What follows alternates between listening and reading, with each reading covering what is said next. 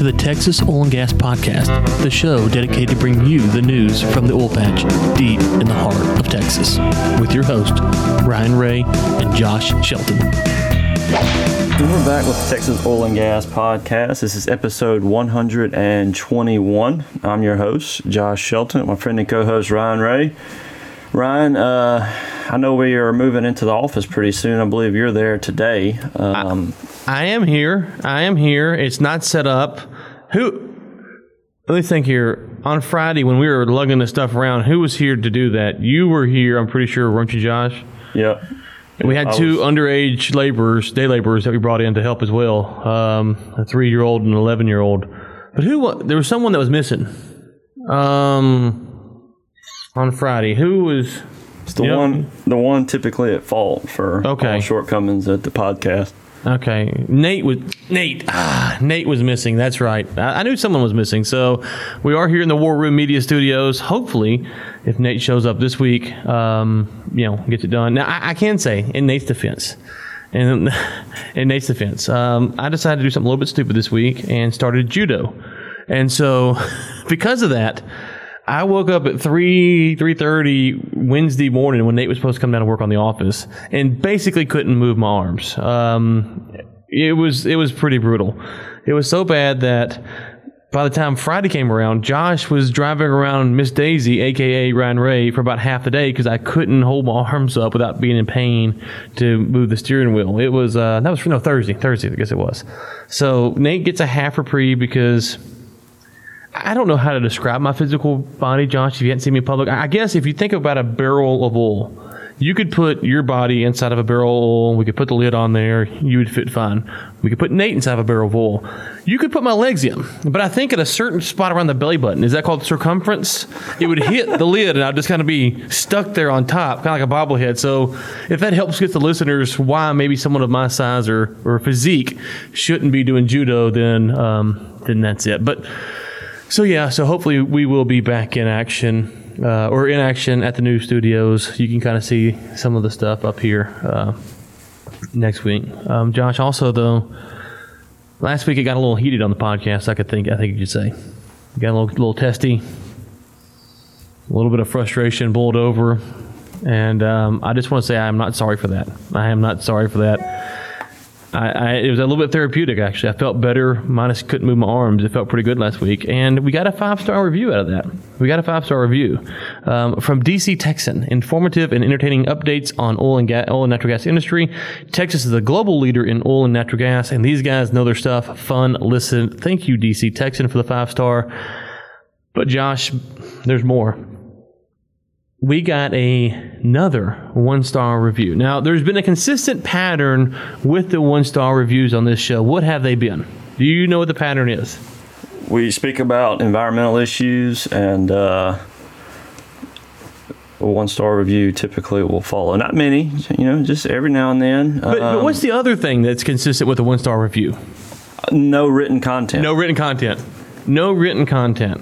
So not all not only do we go out and we challenge these people as not being people with spines and backbones and things like that, they go out and then show it by not actually putting written content down to back up their fallacious one star claim.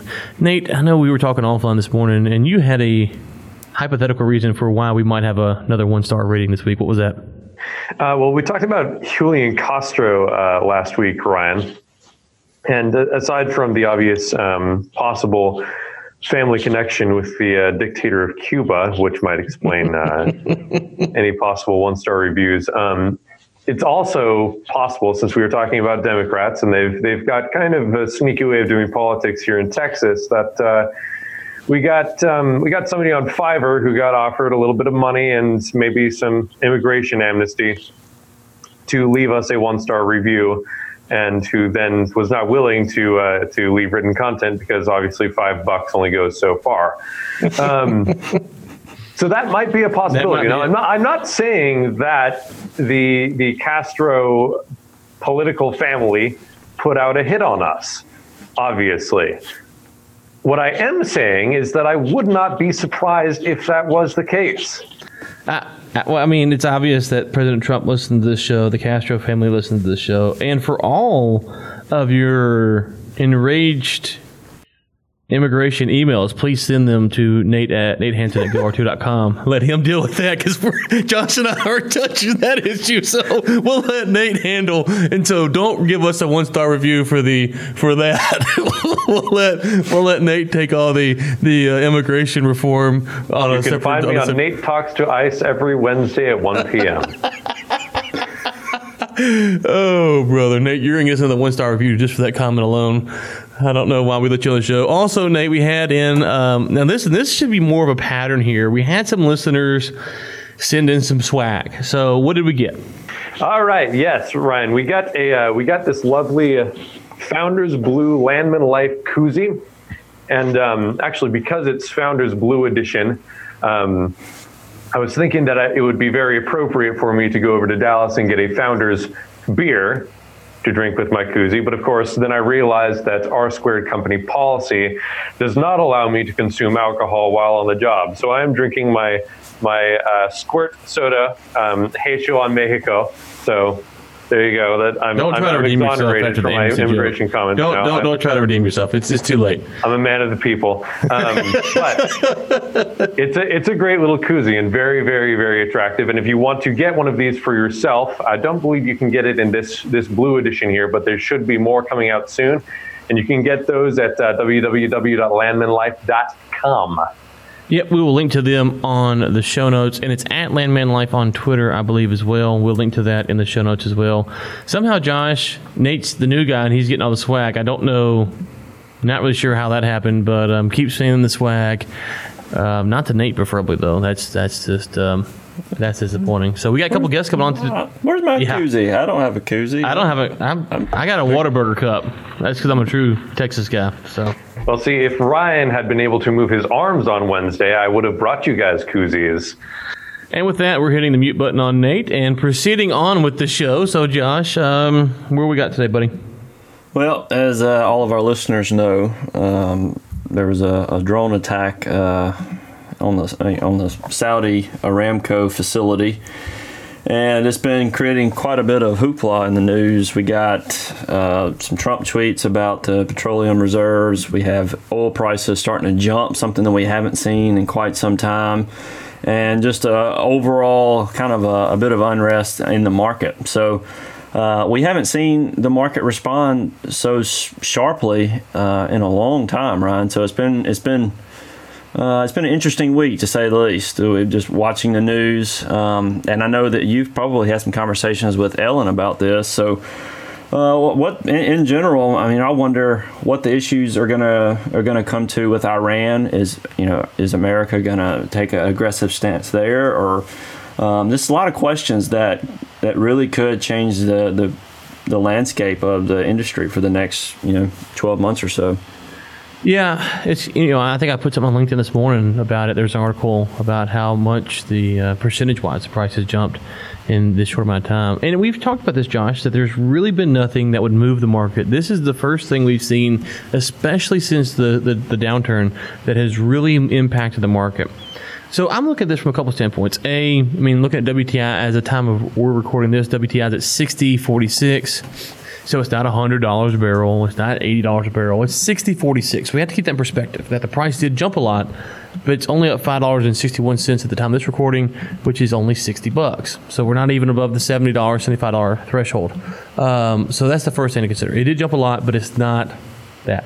Um, two, I think longer term, uh, and this could be short short term theoretically, but let's say there's a tanker that is taken down uh, three days, five days, seven days from now what kind of reaction will the market have at that point? Because um, when these things happen, what happens is you analyze the news from a different perspective. You start really breaking down the inventory reports. You start really breaking down the choke points. You, you start really getting nervous about all these things that before everything was kind of running smoothly, but now you're looking at it going, okay, well, uh, wait, hold on. If this happens and this happens, and that creates that fear and the panic, and the price starts to rise. So I think you know, if we don't have anything catastrophic happening, and of course we're not, you know, we never wish that. So if nothing catastrophic happens for those six months, twelve months, you know, it probably won't see these jumps again if, if the trend continues. But if the Iranians um, in three days, five days, seven days, whatever it is, take down a tanker like they did, know, was a month ago, whatever it is now, um, I think that's really going to be interesting to see how the market reacts. Is it an overreaction? Is it a you know a very much a sharp uptick in prices, kind of like we used to see way back in the day? Um, you know, I, I, think that's kind of the, the, narrative to follow here is, is what does this do to prices? And then you couple that with the inventory reports that come out on Wednesday those really haven't been market movers, and I think probably a week by week inventory report shouldn't be a market mover. But you wonder if you see a big draw from the storage this week, um, coupled with this news, if you will see the market maybe have a slight overreaction or um, inflated reaction or uptick reaction, whatever you want to call that, um, because it is it is a little bit nervous right now. What's going on? Yeah, and just looking at some of the things that came out, um, that came out from some of Trump's tweets. It kind of gives you an idea of uh, different perspectives, but he mentioned that he has already authorized the release of oil from Strategic Petroleum Reserve. So that's just an authorization uh, to be determined amount. He's trying to keep the markets well supplied. Also, Ryan, what I think's pretty interesting is just the this, the nature of his stance here. He says that Saudi Arabia oil supply was attacked. There's reason to believe that we know the culprit and are locked and loaded depending on verification. So there is a verification going on, but it seems that. Um, that there's a, a, at least an inclination to act fast, and that, that I believe would create quite a bit of unrest. So that's going to be certain, something certainly interesting to, to watch. And I, you know, I wonder, you know, with the when stuff like this happens, a lot of people go out and start gassing up like crazy. So that that definitely sometimes has a short term effect on the market. Yeah, and if you're on Twitter, you can follow. Um, uh, let's see if I can find it here. Patrick. I can't. I can't. I can't think of it. It's Gas Buddy though, who it is? Gas Buddy. They kind of follow. Not yeah. It's at Gas Buddy Guy on Twitter. You can follow him, and he said last night um, that basically you shouldn't see this. I haven't. I haven't checked in this morning, but last night you couldn't. You shouldn't really see the um, the gas demand you know the gas, the gas supply you know to be depleted. So don't expect that. Except for I think it was in the Great Lakes was the area that he'd mentioned that um, that you might see it, and that was he had some reasons for that. So yeah, I, yeah, I don't think you're seeing like that, and I, I, think you know as we go through this process, you know what, what is going to happen it's interesting just from a geopolitical standpoint. You know, the U.S. government made it pretty clear what two months ago, whatever it was, that if Iran, you know, threatens us or our allies or our allies' allies, that we'd go to war. The U.S. government is claiming this is Iran. Iran's obviously denying that. So I think that's going to be interesting to see is what happens on that stage because it was just a week ago, two weeks ago, Josh, that. Uh, you know, Iran showed up, and I can't remember what meeting it was. Kind of surprised everyone. So I thought maybe there was some progress being made there, but um, not exactly sure at this point to see uh, w- what's going to happen with, with all this. Well, Ryan, uh, we, we talked a little bit uh, with Castro and some of the Democratic uh, positions on um, oil and fracking. And, uh, and we have some stuff we're going to look at with uh, some of the offshore things. But there was an article that's sort of related, kind of a political thing. Rick Perry said the United States leads on producing energy and reducing emissions and there was a question put out. Uh, the title of the article is "Is he right uh, about that about that claim?" So and hold so, on, let's, let's, let's let's break this down, Josh. What what is exactly the claim? Just so everyone's clear. Uh, the U.S. leads on producing energy, number one, okay. first half, and then they lead on reducing emissions. Okay, two. so so we're, we we leave on making something, producing something, and reducing something at the same time. Essentially, at the same time. Yeah, okay. and he's he's saying that we're, we're number one on both regards. Right. And so uh, there was this. The question came out. Well, the first part they said obviously that is true. The second part they say is a half truth, or um, in some parts they question whether it's actually true. And so what they go in to say basically is, though we do we have reduced emissions the most, and we have been the most effective for the last say 15 years. That percentage wise, there are other countries that are reducing emissions by a higher percentage than we are. Okay, and so, so hold on. Let's let's let's we're, we're simpletons on the show, Josh. We're Texas folk. Let's uh, we're not big Washington insiders like PolitiFact is or where they're from. Tell me that again. So I'm I'm kind of slow here. So what you're saying is, is that according to them, for the past five, 10, and 15 years, essentially, the United States of America has reduced total carbon dioxide emissions more than any other nation. So overall, I'm guessing volume is what they mean. Right. Yes. So if you had a, a thousand carbon emissions, you're down to 500 carbon emissions. You've reduced 500 carbon emissions, and that would be more than anyone else. Yep. However, there are another uh, number of nations that have reduced a higher percentage of carbon emissions over that same period. So that was a 50% reduction, which was pretty drastic, but theoretically, other nations could be reducing 75%. And so the percentages are higher for these other nations. But see, Josh, I'm a simpleton, so I need you to help me out here. How do we know which is larger? Whether that fi- whether the total is larger or the percentage is larger? Because to me, it sounds like it's kind of hard to figure that out from this information. Well, yeah, you, there's no way to know in, in, in that regard, and there's also something else that they're that they're slightly overlooking. If we reduced our emissions by 50% three years ago, we can't reduce them by 50% again realistically. So our percentage well, of decrease. You can, but not from the first number. Right. Yeah, that's that. Yes, you can keep reducing 50%, but not from the first number. Yeah, not from the first number. Because if you had 100, you reduce from 50, you reduce 50 from there, it'd be 25. But you, yeah, can't, reduce and, from, you can't reduce from 100 twice, 50%. Yeah. And the more well, you can, but not and, three times.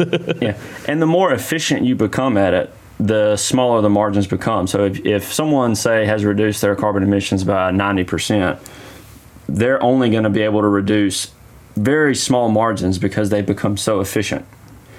Whereas some of these other countries that are that are just beginning on this on this emission reduction, um, their percentages could also be a lot higher. But th- that's the thing. This this article doesn't say anything about that. All it sh- all it says is that well, the United States is leading in carbon emission reduction. They acknowledge that at the end of the article, but they're saying there are other countries that are reducing it by a higher percentage. This goes back to an article. I think we covered this article on the show. I think Josh, if not, correct me if I'm wrong. There was an article a while back. It talked about Pioneer had the the largest job cuts in DFW. Did we talk about that in this show? Mm-hmm. Okay. If you remember correctly, it was the same type of deal. It was like, well, percentage wise, there was more, it was a larger percentage decrease of Pioneer's overall staff, but the actual employee number wasn't nearly as close as United or American because they have a lot more people. And so, you know, it, you can use one thing my dad taught me is very wise. If you're trying to make examples, one thing you can do is exaggerate it.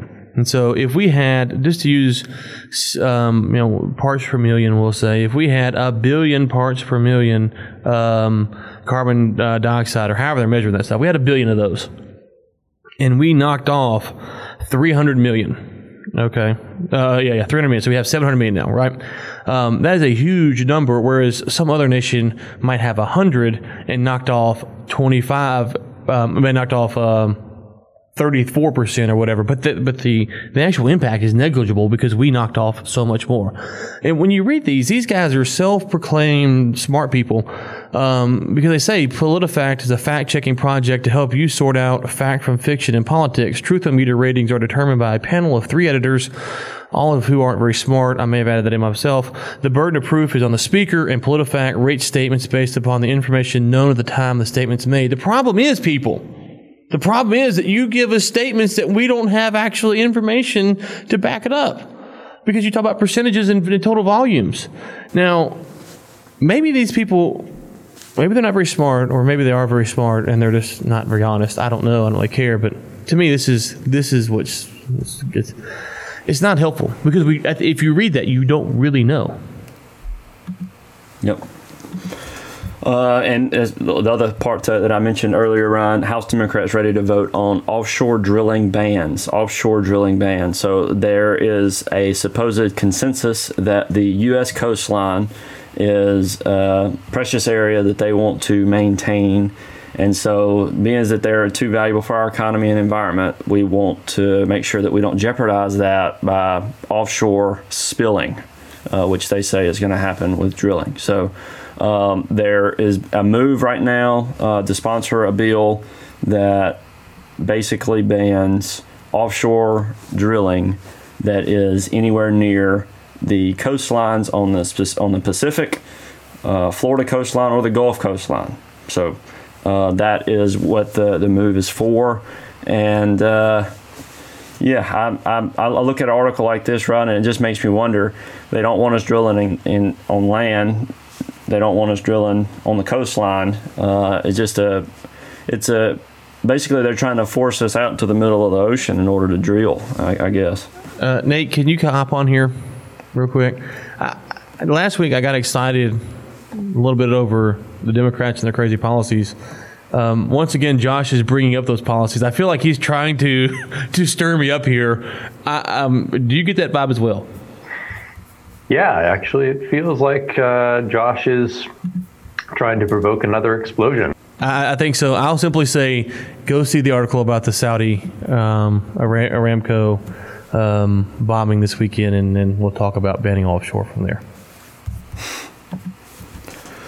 All right. Um, well, for the roundup, Ryan, we only have uh, we only have one article that I wanted to mention. This was an article came out from Reuters, and it basically says that hedge funds cautious on oil and they're waiting for the economy. So uh, about a year and a half ago, hedge funds was a pretty big deal. Um, right now, the hedge funds are much more cautious than they were a year and a half ago. So um, what what that what I think that means is uh, funding for different businesses right now is going to be difficult to attain for these E&P companies right now. Um, so I think we're going to see we're going to see the market kind of play out for a little while before some of these investors start coming in and um, these private equity backed companies come in and start making moves. That's maybe, Josh. Take. Maybe. No, I mean, I think, you know, you can look at some of the hedge fund stuff. The problem with the hedge funds is, I bet you if you get on Reuters today, this article's a little bit old. If you get on Reuters today, the hedge fund guys will be singing a different tune. Um, other than that, before we bring on our guest, though, Josh, we, we, we haven't gotten to this, and we need to take a take a moment to recognize the, the death of a legend. T. Boone Pickens passed away, I guess it was last Wednesday. I got a few texts from people on September 11th, ironically enough. Um, you know, T. Boone is a called the Oracle of Oil and a pioneer and just kind of, um, you know, kind of a living, le- well, I guess that's bad choice of words, a, a, legend in the industry and was a living legend and someone that many people um, in the industry looked up to and aspired to be. And as Nate pointed out on um, Twitter, he he publicly owned Drake one time, so he had that as well. I think Drake said something about making the first million was the tough, and T Boone came back and said the first million, the first billion is really the hardest, or something like that, and kind of slam dunked on Drake. So not only was he an oil and gas savant, he um, he owned Drake the one time they had an encounter that I know of. So um, I saw so anyways, that. Ryan. I saw that tweet. Yeah sad to hear about Mr. Pickens uh, passes away, and um, I don't know when. I guess they probably already had the funeral. If not, it'd be probably today or tomorrow. So, anyways, so if you, I'm sure everyone heard that news, but just wanted to pass our condolences on to the Pickens family and um, friends and loved ones and all the folks involved. Hey Ron, uh, um, there's a, a, quote he's got. I think we should make the mantra of our of our show. He said, "My IQ is the gas price. Three dollars, I'm a genius. A dollar fifty, I'm a moron." I like that. I like that. That's uh, that's good. So. All right, today we have a special guest, Mike Michelson. He's an engineer on the completion side with Universal Pressure Pumping uh, Division of Patterson UTI. Mike, I appreciate you coming on the show today, man. Glad to have you on. Thank you very much. Uh, I've been looking forward to talking with you all. Well, Mike, as you know in the industry, um, you know, one of the things that, that we've seen that's been developing is there's excess natural gas, uh, especially in, in the Permian. What to do with it? it is costing folks a lot of money. We had uh, a little talk about Exxon, and they had to pay, I believe it was like 146 million. That they didn't have to pay it, but that would have been the cost to move the gas. And so there was some talks uh, also that the flaring was being done uh, too nonchalantly, and if there's pipeline available, that they may be forced to to transport it rather than to flare it. So there's a huge question right now about what to do with uh, the natural the natural gas, excess natural gas in the Permian. So what are some things that, that could be done with natural gas from your perspective that, that may could you know have some cost savings and, and increased efficiencies? Well, obviously for us, you know, working in the hydraulic fracturing space, um, using that is a good way to use the natural gas can bring a lot of cost savings for us. I mean, diesel savings can be quite significant when we're operating a, uh, a frac fleet on dual fuel rather than on straight diesel. You know, in addition to that, we have the opportunity to use a locally produced fuel, something that's underneath our feet, which helps to reduce the truck traffic to and from location and through the towns and communities we work and live in.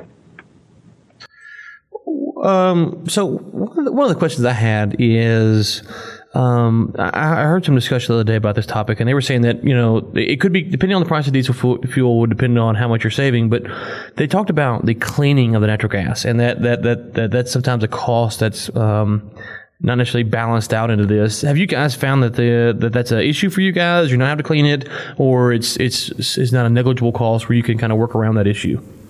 It can be. Uh an added cost to the operation, but it's still well offset by the cost of the natural gas or the value of the gas itself, especially if we're in a negative range where an operator's having to pay to get rid of it or basically no margins on it whatsoever.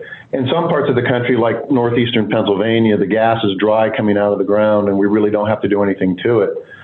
But in the Utica and the Permian Basin and elsewhere, that's not the case, and the gas does need to be conditioned so that it can be used in uh, these types of operations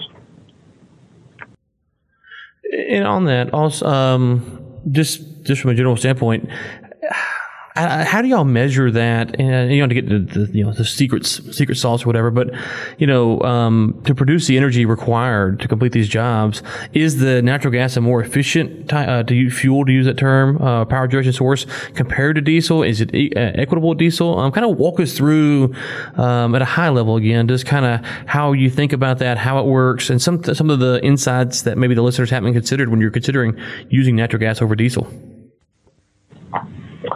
Well, in our case, in dual fuel operations, is we're not using natural gas over diesel. We're using it in conjunction with diesel. So what we're doing is in our engines, we're burning a combination of diesel fuel and natural gas. And the reason for that is a diesel engine can't operate solely on natural gas. But um, so the efficiencies on the engines themselves remain basically unchanged. Um, it's not quite as efficient as pure diesel, but we get a significant cost savings out of that event. So we need to bring gas back to location um, we inject it in the intake airstream of the engines and run our engines, quite frankly, the same as we normally do.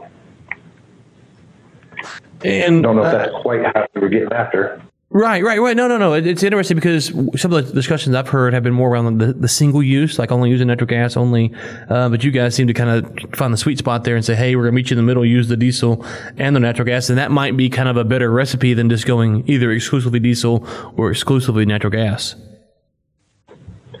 we like the, the flexibility of the dual fuel operations because we can take advantage of the natural gas that's being produced locally by by the service provider that we're working with. And then if for some reason there's an interruption in natural gas or natural gas isn't available for that job, we couldn't get it back to the job site, we can still operate and do the job for the customers as they need it to be done. It gives us, in our opinion, a good advantage over a straight natural gas operation. Has there been any um, pushback from the industry side of this, going, you know, um, you know, sometimes the industry is, is slow to adopt new technology. Um, is this something the industry is excited about because you have negative gas prices, or is this something that the industry is kind of like, oh man, we've used diesel for so long, it's so effective, we kind of we kind of feel comfortable with it. What's been the response to the larger industry when you kind of, uh, I mean, it's not a new idea as far as like groundbreaking today, but it is a newer concept, if you will. Yeah, I mean, Universal's been doing dual fuel operations since 2013. Um, and it's changed a lot over time. Here in the Northeast, dual fuel operations are pretty well accepted by a, a fair part of our customer base. Um, we have five dual fuel spreads, and we tend to keep them all working quite well. But it's a r- pretty new phenomenon for the most part down in the Permian and Southwest Texas and whatnot.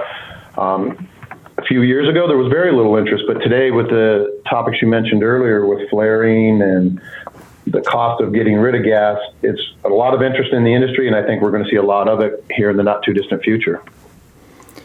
Well, Mike, um, what are some examples of, of some of the savings that can that we could see through diesel through a, a dual fuel? I mean, as far as numbers goes, I know these these frac pumps are probably going to be more expensive. Um, what would just uh, give me an example of um, of ways that that increased cost uh, up front could possibly, due to the situation with gas, turn turn a, a pretty good profit for some of these companies? Well, to take and get a decent substitution, we have a couple different means available to us. You know, in the hydraulic fracturing world today, most all of the fleets in the world are tier two specifically, and the conversion kits available for those engines enable a, a net substitution of about 40 to 55 percent of the total diesel consumed. So, in that type of situation, um, if we're going through and we're doing 200 stages for a customer on a job and we burn, say, 1,500 gallons of diesel fuel per stage, I mean, that's 300,000 gallons of fuel. And, you know, diesel fuel is 265.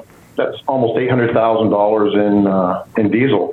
But if we can get a 50% substitution rate across the duty cycle, you know, that's 150,000 gallons saved and, you know, almost $400,000 in just 20 odd days that's a significant savings available. Um, as far as how do we pay for that added capital on the equipment, there's a myriad of ways to do it, and over the years we've approached it differently with different customers, and that's really not a topic that you know I can speak to on a broad basis. But we've always managed to work that out so that each party benefits. One of the things in the article uh, that you sent over, we'll make sure Nate links to this article from Hart Energy into the show notes. It says with diesel prices hovering at 3.45 a gallon, uh, this equates to more than 25.1 million to, uh, to customers. Um, it, it, would seem that since you guys are kind of using the the the the, uh, the dual feature here, um, that you know if diesel prices rise, can you then and, and natural gas prices um, stay low, can you kind of play with the, the, the ratio of diesel to natural gas? So if, if, if one of the commodities prices swings substantially higher or lower, can you uh, tweak that to kind of increase your savings some, or is it kind of a, a rigid balance to where you you know 50-50 or 75-25 or, or, whatever it is that um, you're kind of stuck? You can save money, but the savings are kind of built into the ratio of each uh, commodity that you're going to use. It's it's really we're we're stuck with two things. One, the current pricing of the commodities, and two, what the engines will perform on. We do not have the ability to change the substitution rates to modify them as we may wish to. What we attempt to do is to maximize the substitution of natural gas for diesel so that we can reduce that overall diesel cost for ourselves and or our customer because eventually it all gets passed on in one form or another. Um, last question for me, Josh may have one more, but last question for me is, you know, you've been doing this since 2012. You said, what's maybe been the biggest thing that surprised you about using these these um, dual operated engines, uh, fuel engines here? Uh, or um, is it is it that um, it lasts longer, uh, more efficient, maybe some kind of thing that that you guys didn't expect and you found out through this process? Oh wow, they really do this better than we thought they were. Um, what has been maybe the biggest thing that's kind of caught you off guard from that?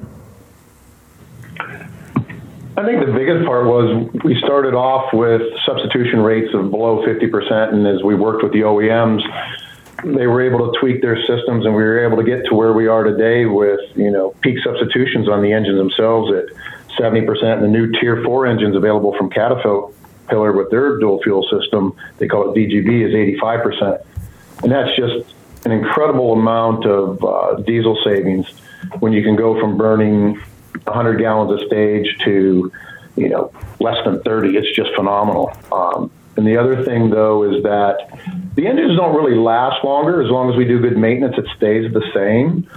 Um, but what we have learned overall this time is dual fuel is not a plug and play environment. You can't just go out and buy the hardware. You have to develop good, strong processes and safety regimens in place to just make sure everybody's safe on location and have a good working relationship with, in our case, our customers, so that uh, everybody's aware of the issues and potential hazards on location, and we take all the necessary steps up front to mitigate that. And um, some customers in the past, you know, or potential customers haven't wanted to put that extra effort in, but those that have have really been able to realize the savings, and we continue to do work for those folks. I think that's the biggest thing.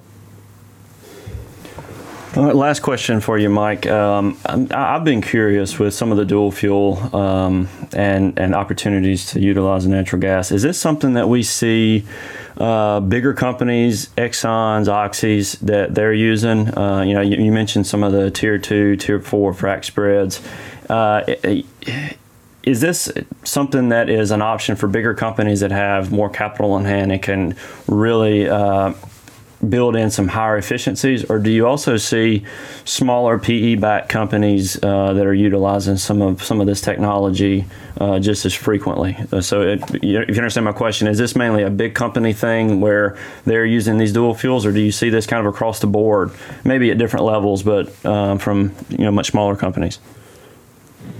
We've seen it both ways. Um, kind of surprisingly, a lot of the smaller companies were the ones that tended to embrace it first because they were looking for the savings sooner and wanted to take advantage of it a little quicker. And I think it had a bigger impact for them initially. But there's certainly been a lot of increased interest with the bigger E&Ps in the market, and they certainly have the capital to help um, companies like ourselves offset the cost of uh, upfitting and outfitting more equipment to service them. Okay, and we will link to, as we mentioned, this article in Hart Energy that you authored on behalf of Universal Pressure Pumping, um, so folks can kind of read there for themselves.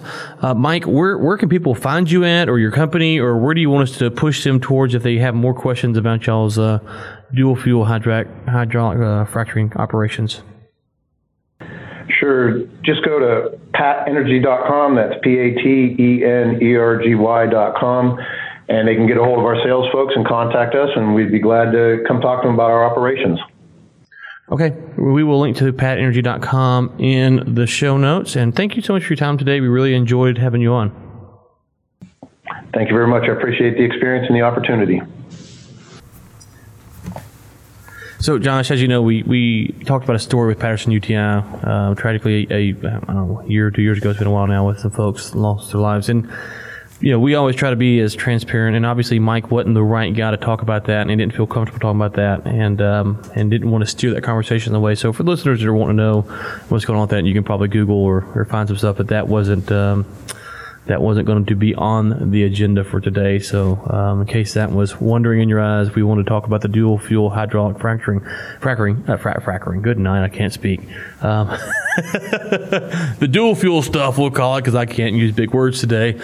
Uh, that was interesting though, man. That's uh, you know, I, have heard about the you know the the, the nitric acid, and, and, and it's this is kind of maybe the happy medium where people can find the balance of um, diesel versus natural gas because I've heard some of the complaint. I say complaints, some of the skepticism around the natural gas only, but this kind of maybe hits the sweet spot there.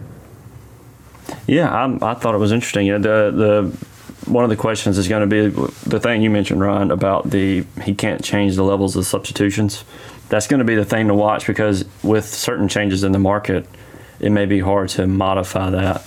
Right, you can't modify it. I don't think. Yeah, and, and I wonder, you know, is, is this say diesel is four dollars a gallon just to make a a crazy number up, and natural gas. Let's see here. I can tell you is at um, right now.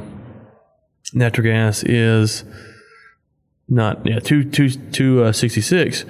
Well, let's say natural gas goes up to four dollars and diesel's at four dollars. You know, um, I, I wonder if part of the the thought process is is that you're saving the diesel cost because natural gas is cheap. So when natural gas gets high, do you really are you really offsetting stuff? And so it's gonna be interesting to see because um, they're going to have to balance out the um, you know, I, I, use the term ratio, and he he's I think he called it something different. He's a smart engineer guy. I'm just a, a, dumb podcast guy. But he, but you know, I'm curious to see if they can tweak that over time, and if price changes shifts the balance from where right now they got their, their whatever the ratio is, and then all of a sudden, if natural gas gets higher, you know, and, and diesel for whatever reason drops, if you would shift that or if it'd be the same. So interesting to follow, and um, you know, as the market shifts, because there, there's there's a sentiment now, and it's been around for a while. I'm not sure if I'm going to buy into it yet, but I keep hearing more and more about natural gas prices are going up. Natural gas prices are going up, and not anything big publicly, but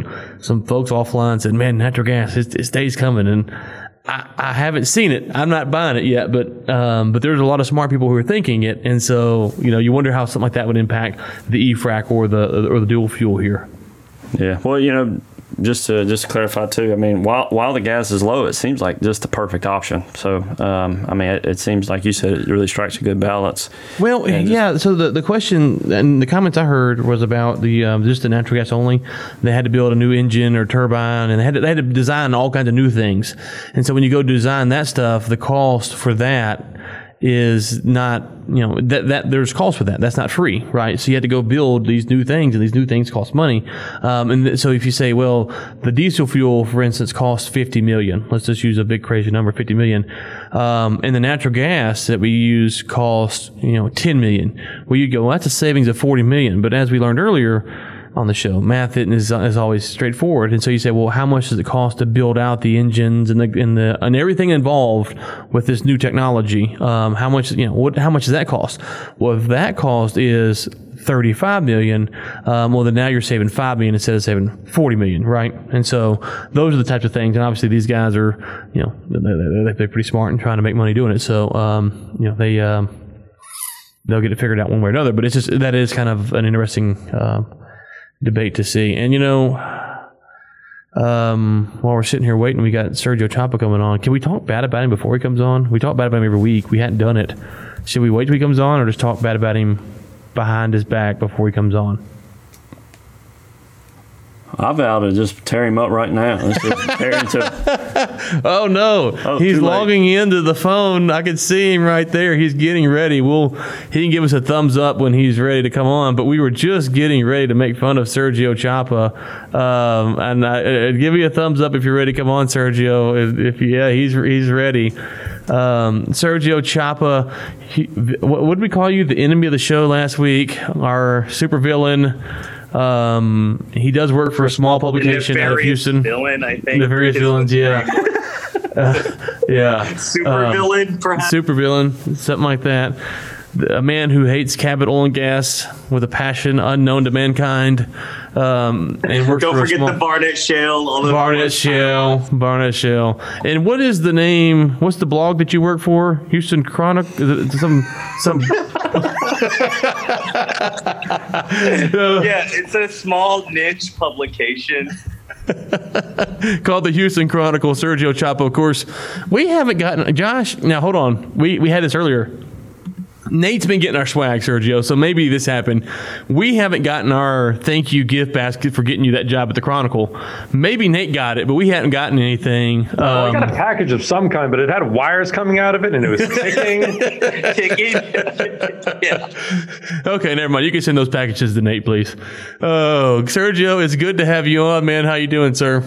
Doing great. Uh, real busy today covering the aftermath of the uh, Saudi Arabia attacks, but. Uh, but you know, uh, we'll see. We'll, we'll see what happens there. It's very interesting um, turn of events that we're definitely keeping a close eye on.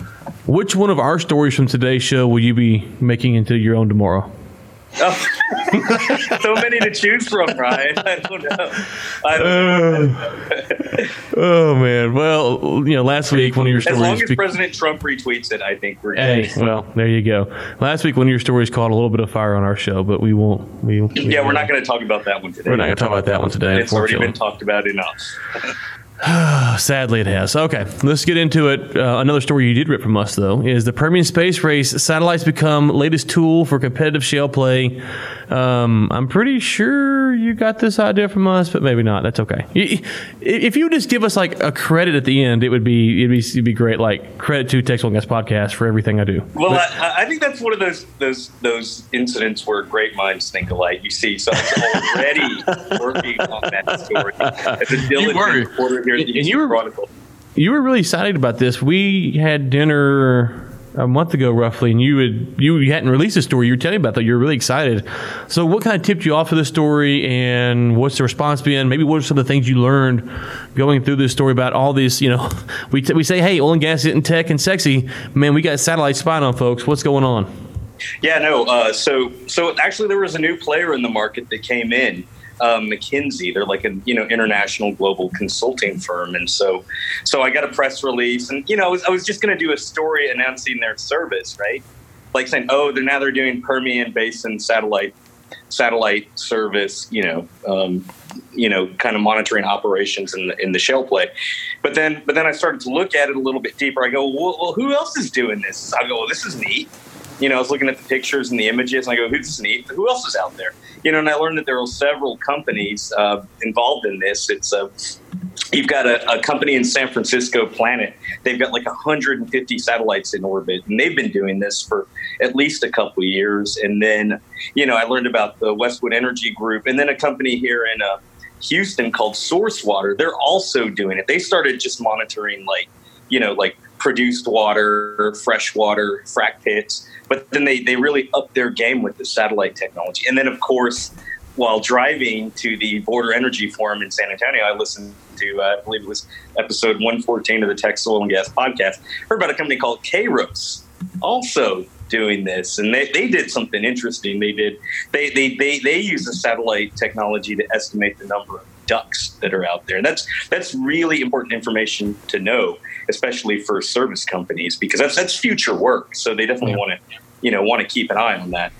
I, I am curious, uh, real, real, quick, Josh. I know you got something, but real quick, let me ask this: um, on the duck thing. You know, I've made my point on the show pretty clear on the ducks, but I'm curious because you know, with your interactions with people, what has been the the, the feedback you guys have gotten about the duck story, um, or have you got any feedback about that? We, we kind of had a mixed message on what they were saying. Although it's funny, I've heard I've read several reports since then that since then that kind of indicate maybe they were closer than people have been giving them credit to. What has kind of been your vibe, or have you got any feedback from that portion of your article?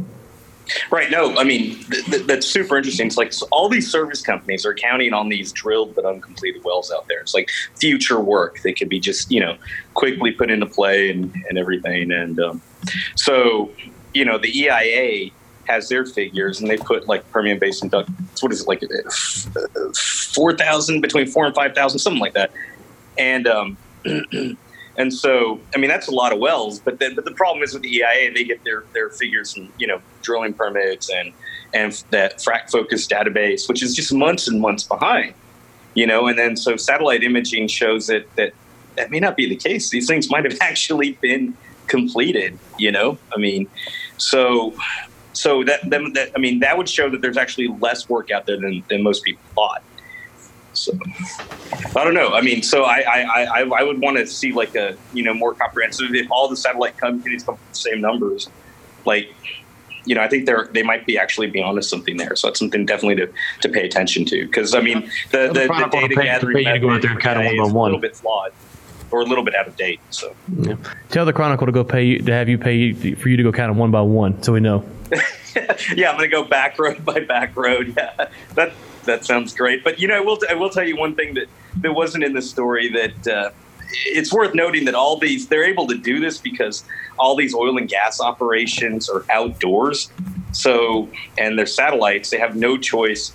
You know, there's there's no way to protect your site from this this type of surveillance, unless Ryan, you want to go into like the uh, the tent building business like build a tarp to cover up these sites to protect them from uh, from satellite surveillance or drone surveillance or airplane surveillance.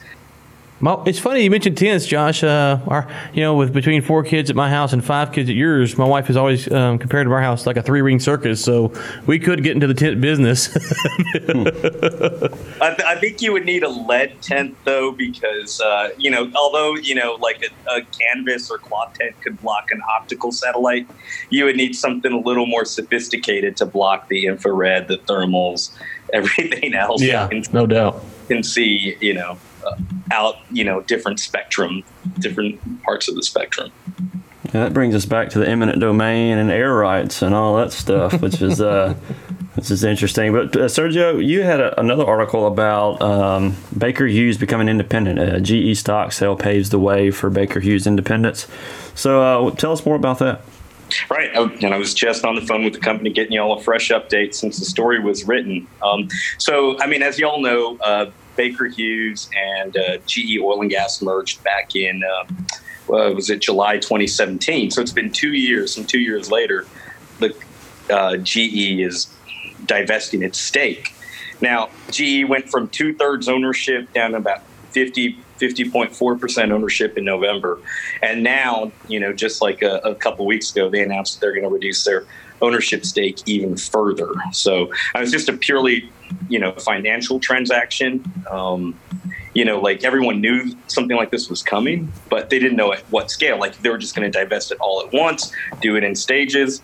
And it looks like it's going to be in stages because this current sale, and these are fresh figures, um, they're doing 130, roughly about 132 million shares right now of common stock.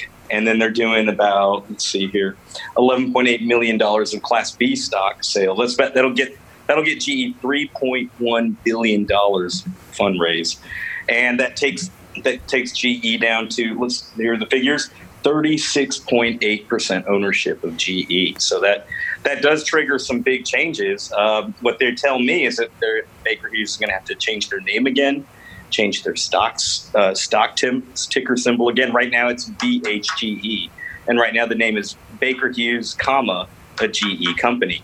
So.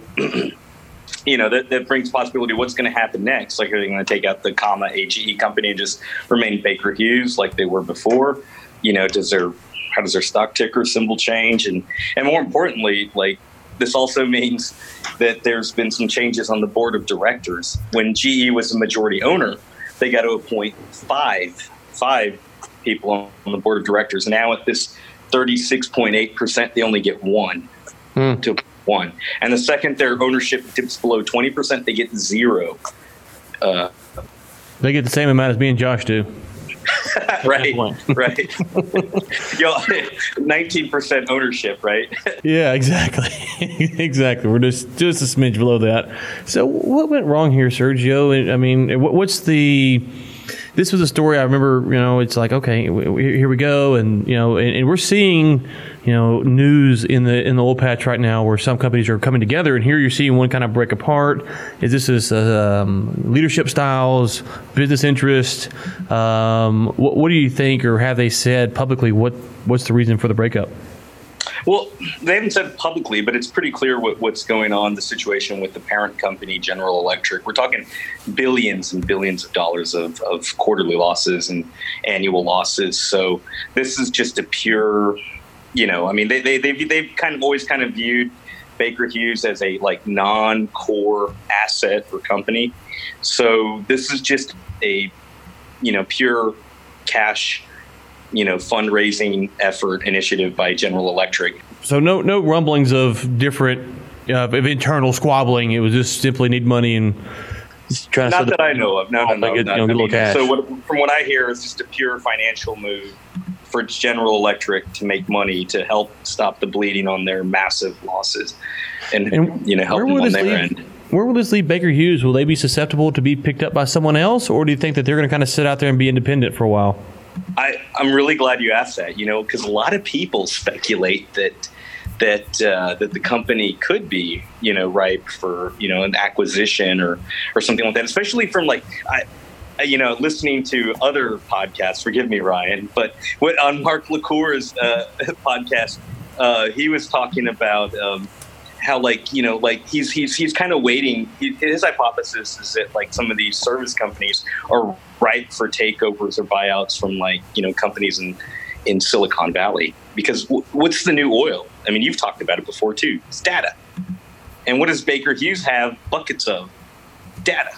Right. So, you know, you wouldn't be surprised if something like that happens. But, you know, in the meantime, based on the transactions happening right now, Baker Hughes is setting itself up as an independent company for itself. But but but you know, just pay attention. Keep keep an eye out out there. But there, there are certain SEC filings. Yeah, I was about to ask you. There's some kind of regulations on when that could go down. It, I think uh, when you go IPO, it's like six months, right, before you can really do anything. I think six months is for some reason I'm thinking. Is it, is it the same type of deal here, where it's going to be like a six month lockdown window or three month lockdown window where they really can't do much?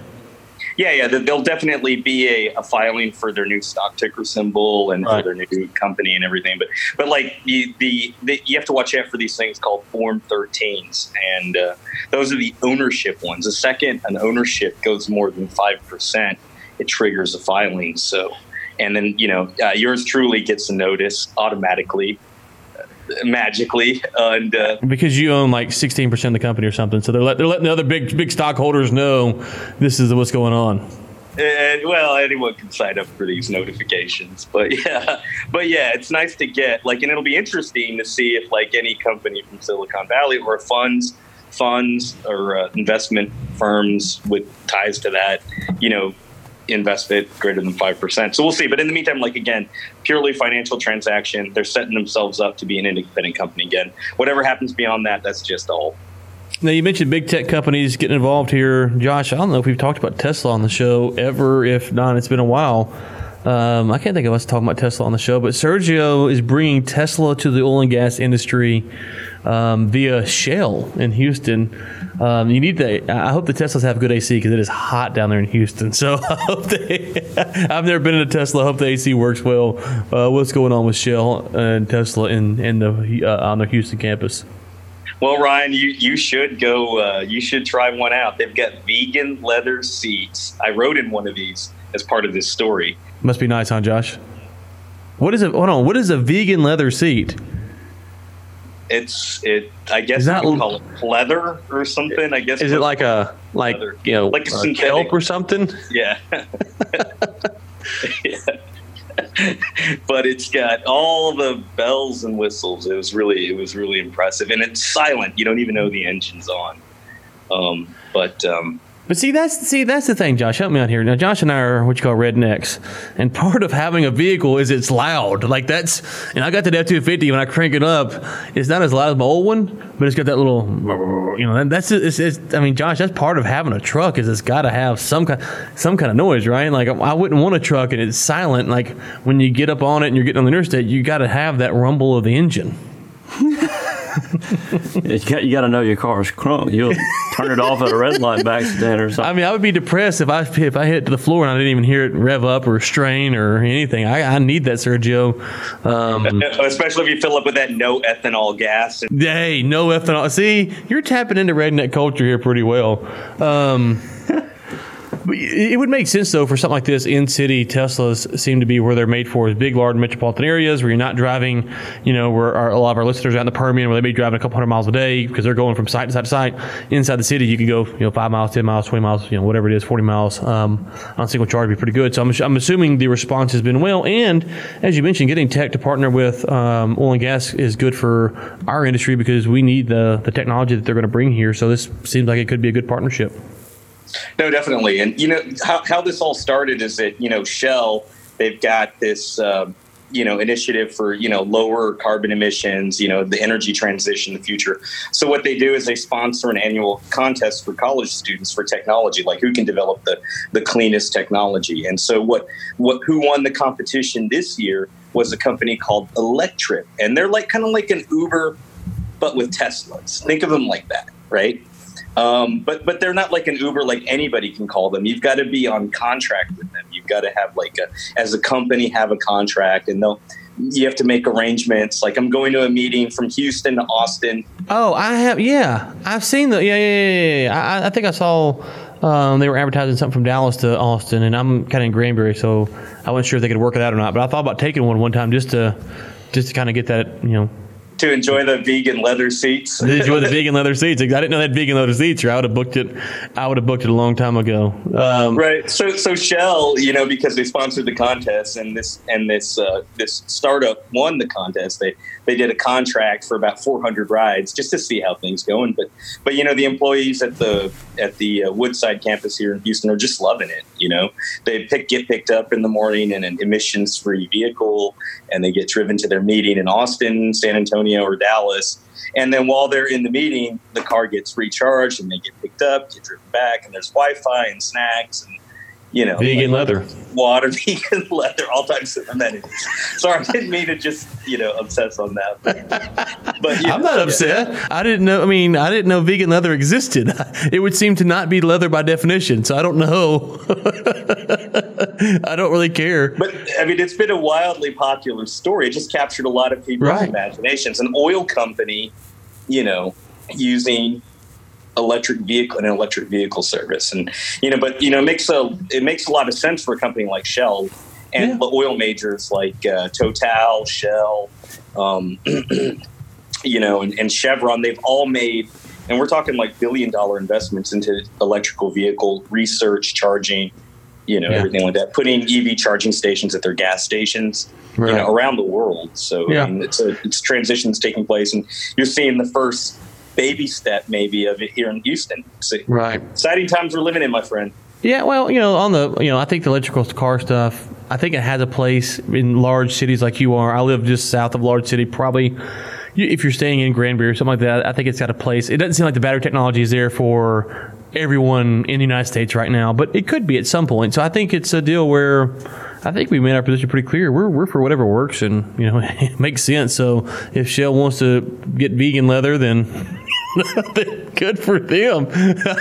So you want your Tesla with real leather? I take it. I- you know, right now I don't have leather in my truck. I don't have that Sergio Chapa Houston Chronicle money, so I don't have that. Uh, I don't have that. So you know, it's tough. Sergio, in all seriousness, we do give you a hard time, but since you are on the show, you are the best reporter in the industry, and we do appreciate you coming on. Your your stuff is we we mock people on here for not doing good jobs. We have never mocked you because you always do an accurate report, and we do appreciate that. We, we say that in all sincerity. Um, we were just covering a story earlier today where they they kind of it's it's frustrating because they, they skew the information, and I can tell the listeners offline you've told me about your journalistic integrity, and we really appreciate that. So we give you a hard time. We will continue to give you a hard time. We'll probably give you a harder time because we gave you an attaboy, but we did want to say while you're on the show, we really do appreciate the work that you do because you do set the standard, in my opinion, for oil and gas reporting or energy reporting in general. So thank you for that. Well, thank you, thank you, and I, I love listening to the podcast. I've, I've learned to to now listen every Monday um, or Tuesday. You know, I, I keep refreshing the screen. Why? Where's Where's the new episode? Well, that's that's Nate. You know how that goes. You know how it is working with people that are, you know, it's uh, you know whatever. So Sergio, where can people find you at between now and your next appearance in 2020? right. Uh, well, as always, uh, I live on Twitter at Sergio Chapa on Twitter. Uh, LinkedIn, definitely uh, very active there. Instagram, Ryan, as you well know, I'm also very active there. That's it. And you could find him at Culture eating delicious shrimp and grits from time to time in Houston. Enjoying that Houston food scene. Can I say? Awesome, Sergio. Again, thank you so much for coming on. It's always great to have you on, and uh, keep up the good work, friend. All right. All right. Take it easy. All right. Thanks. All right. Thanks again to Sergio Chapa with the Houston Chronicle for coming on our show. It's been a while since we had him on, so uh, it's good good having him come on and give us uh, share some of his insights and uh, give us some of the credit for that Kayrros. Uh, Yeah, basically, it gave him the idea. It's the Sergio stuff is basically our show regurgitated, you know. But it's it is what it is. He does do a good job of reporting the facts, though, Josh. I will say that some of the stuff that we say about other articles, you just don't find in Sergio's articles. That's why we love having him on, and we love talking about his stuff. And uh, he's a good guy. If you could ever get a chance to meet him, I recommend it. I always enjoy hanging out with him.